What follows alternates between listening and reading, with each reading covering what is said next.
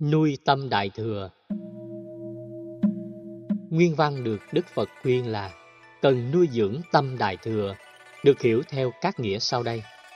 Thứ nhất, tâm đại thừa là một giá trị tích cực cho đời sống hạnh phúc và cho các tương quan xã hội. Nhưng vì ta chưa có nên phải cố gắng gieo trồng nó. Thứ hai, ai đã có được tâm đại thừa một cách vô tình hay được hướng dẫn và huấn luyện thì cũng nên tiếp tục phát triển và làm lớn nó. Thứ ba, vì tính giá trị của nó mang lại lợi lạc cho ta và người, cho nên sẽ không có điểm dừng của việc hướng về tâm đại thừa, tức là nỗ lực làm hoài, làm mãi, phát khởi tâm để niềm vui, nụ cười, hạnh phúc có mặt khắp mọi nơi, mọi chốn. Động cơ của tâm đại thừa là vì tha nhân, rộng hơn nữa là vì tất cả chúng sinh. Hoặc đơn giản hơn, vẫn thể hiện được nghĩa tương đối, thiết thực là vì lợi ích số đông. Bởi dù có nhiệt tình, phương pháp, thuận duyên cỡ nào đi nữa, ta vẫn không thể nào độ được tất cả chúng sinh, độ hết tất cả mọi loài. Điều này đã được Đức Phật xác định như một giới hạn của Ngài. Và đó là giới hạn của nhân quả, giới hạn của thế giới, giới hạn của đời sống nói chung. Cộng nghiệp và biệt nghiệp trong nhân quả là thứ phức tạp, rối rắm. Cho nên, không phải nhiệt huyết, đóng góp tích cực của con người có thể được thừa nhận nghiêm túc như nó cần phải có. Như vậy, khi phát khởi tâm đại thừa thì ta đừng quá bận tâm đến việc làm thế nào để đạt được tính hiệu quả ở mức độ cao nhất. Không khéo điều ấy sẽ có thể trở thành áp lực cho chính mình.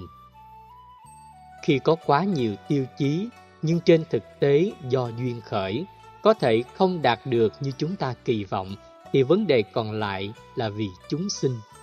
Trong truyền thống tâm linh của Đại Thừa có hai phương diện, làm phúc và tu tuệ. Trong văn học Đại Thừa, trí tuệ ba la mật được Đức Phật đề cao là trí tuệ phá chấp. Muốn phá chấp, ta phải hiểu rõ đâu là vướng mắc mà mình đang dính vào, đâu là trở ngại mà mình đang hệ lụy và đâu là những điều kiện trợ duyên khiến chúng ta không thoát khỏi lực hút khổ đau.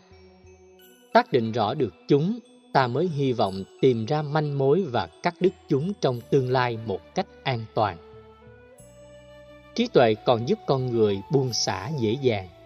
Buông xả không phải là thiếu trách nhiệm hay chán bỏ, mà là không muốn giữ lại những gì không có giá trị, không có lợi ích, không có chí thiện. Do đó, nó là một sự mạnh dạn và chọn lựa. Khi ta buông tất cả những điều tiêu cực, thì đồng lúc đó nó được ám chỉ rằng ta giữ lại những cái đối lập. Đó là bước đầu của sự tu trí tuệ. Sử dụng phương pháp thay thế trong loại bỏ thông qua việc giữ những giá trị tích cực giúp hỗ trợ chúng ta thành tựu những nỗ lực chân chính. Sau khi đạt thành quả của sự thay thế thì phương tiện được sử dụng chỉ là cái thiện tương đối.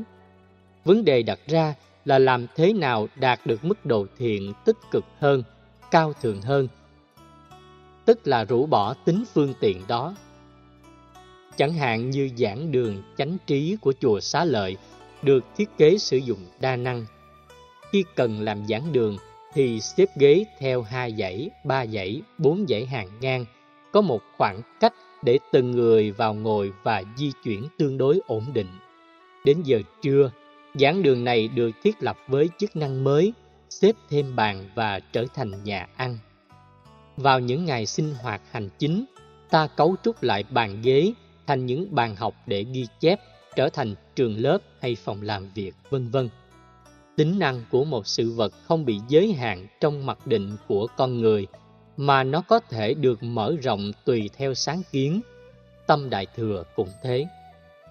Sử dụng trí tuệ, ta sẽ phá được chấp trước về tính duy nhất.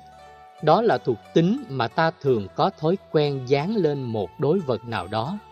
Và rồi, hầu như ta không có khuynh hướng tiếp nhận những cái khác hay thừa nhận những nội dung được sử dụng một cách tích cực Đối với người không thấy được dược chất của thảo mộc thì hoa cúc màu vàng, màu tím ở trên bàn chỉ đơn thuần để trang trí.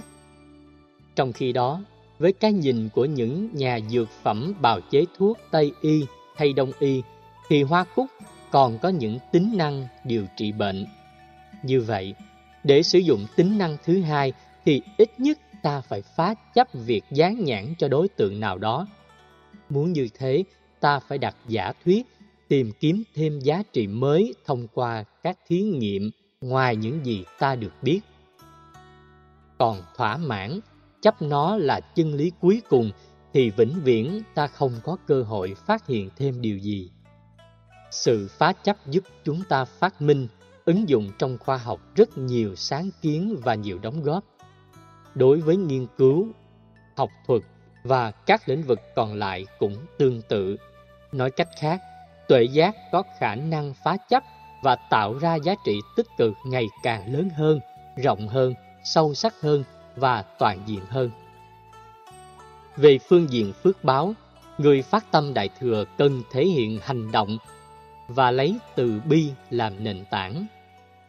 Trong văn học bát nhã, hành động từ bi được thể hiện trước nhất là bố thí, kế đến là đạo đức, kiên trì, miệt mài, nhất tâm bất loạn và tuệ giác. Ở sáu điều toàn thiện mà các bậc Bồ Tát thực tập thì ta thấy yếu tố đầu tiên là vì tha nhân, vì chúng sinh rất thiết thực. Trí tuệ là yếu tố cuối cùng. Nếu ta quy đổi giá trị của yếu tố thứ nhất và thứ sáu thành các khái niệm có nội dung tương đương, thì bố thí là chăm sóc cho bao tử và trí tuệ là chăm sóc cho bộ não. Bao tử phải đi đầu, bộ não phải đi sau. Nước phát triển về kinh tế có được các nhà khoa học, các học giả lỗi lạc bởi vì họ có dư tiền để bảo trợ cho các nghiên cứu có ý nghĩa liên hệ đến việc phụng sự. Còn các quốc gia chậm phát triển thì mối quan tâm đó không ưu tiên. Vì cơm áo gạo tiền đã làm người ta mệt mỏi. Những khám phá phát minh sử dụng lại của người khác cũng không mất mát gì. Họ ít thấy mặc cảm, thua sút so với những quốc gia đi trước về lĩnh vực nào đó. Sử dụng một thành quả mà không phải đầu tư đôi lúc là sự chọn lựa của một số thành phần trong các quốc gia nghèo. Tại sao đạo đức được xem là yếu tố thuộc về tâm đại thừa? Tâm đại thừa là tâm vì tha nhân. Bản thân sống không đạo đức thì làm sao vì tha nhân được? Do vậy, dù có nguyện vọng đi nữa cũng chỉ là nằm mơ hoặc ảo vọng chứ không thiết thực. Còn kiên trì và miệt mài tinh tấn chắc chắn là hai yếu tố dẫn đến tâm đại thừa.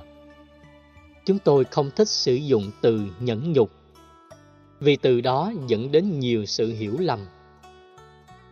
Gắn tân ngữ nhục trước động từ nhẫn sẽ làm người ta hiểu nhẫn những sự nhục mạ, sự hành hạ một cách không phản ứng. Như thế khiến người ta cảm thấy tiêu cực. Trong khi đó, trong nguyên ngữ Pali và Sanskrit, nhẫn nhục chỉ có nghĩa đơn giản là sự kiên trì chịu đựng ở mức độ rộng hơn. Những nhục là bền bỉ với lý tưởng hay sự quyết tâm cao độ để sẵn sàng vượt qua các nghịch cảnh trong cuộc đời.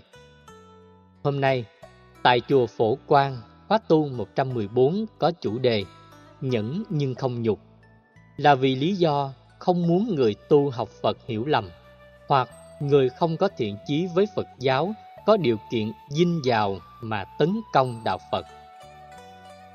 Có những học giả nhiều năm trước chủ trương rằng sở dĩ nước Việt Nam rơi vào thực dân Pháp là do đạo Phật dạy hai nguyên lý không có lợi cho chủ nghĩa yêu nước. Đó là thất sát và nhẫn nhục. Thất sát ám chỉ không giết, còn nhẫn nhục là chấp nhận người ta chẻ đầu, chặt cổ, móc mắt, đâm bụng, như thế còn đâu tinh thần giành lại độc lập chủ quyền của dân tộc. Nghe có vẻ rất logic, nhưng không có chân lý. Trong giới luật, Phật dạy bao giờ cũng có phần khai mở, tức là phần mở rộng cho những tình huống ngoại lệ. Đức Phật dạy tứ trọng ân, học thuyết về chính trị xã hội quan trọng như một đóng góp của Ngài cho chủ nghĩa yêu nước tại các quốc gia.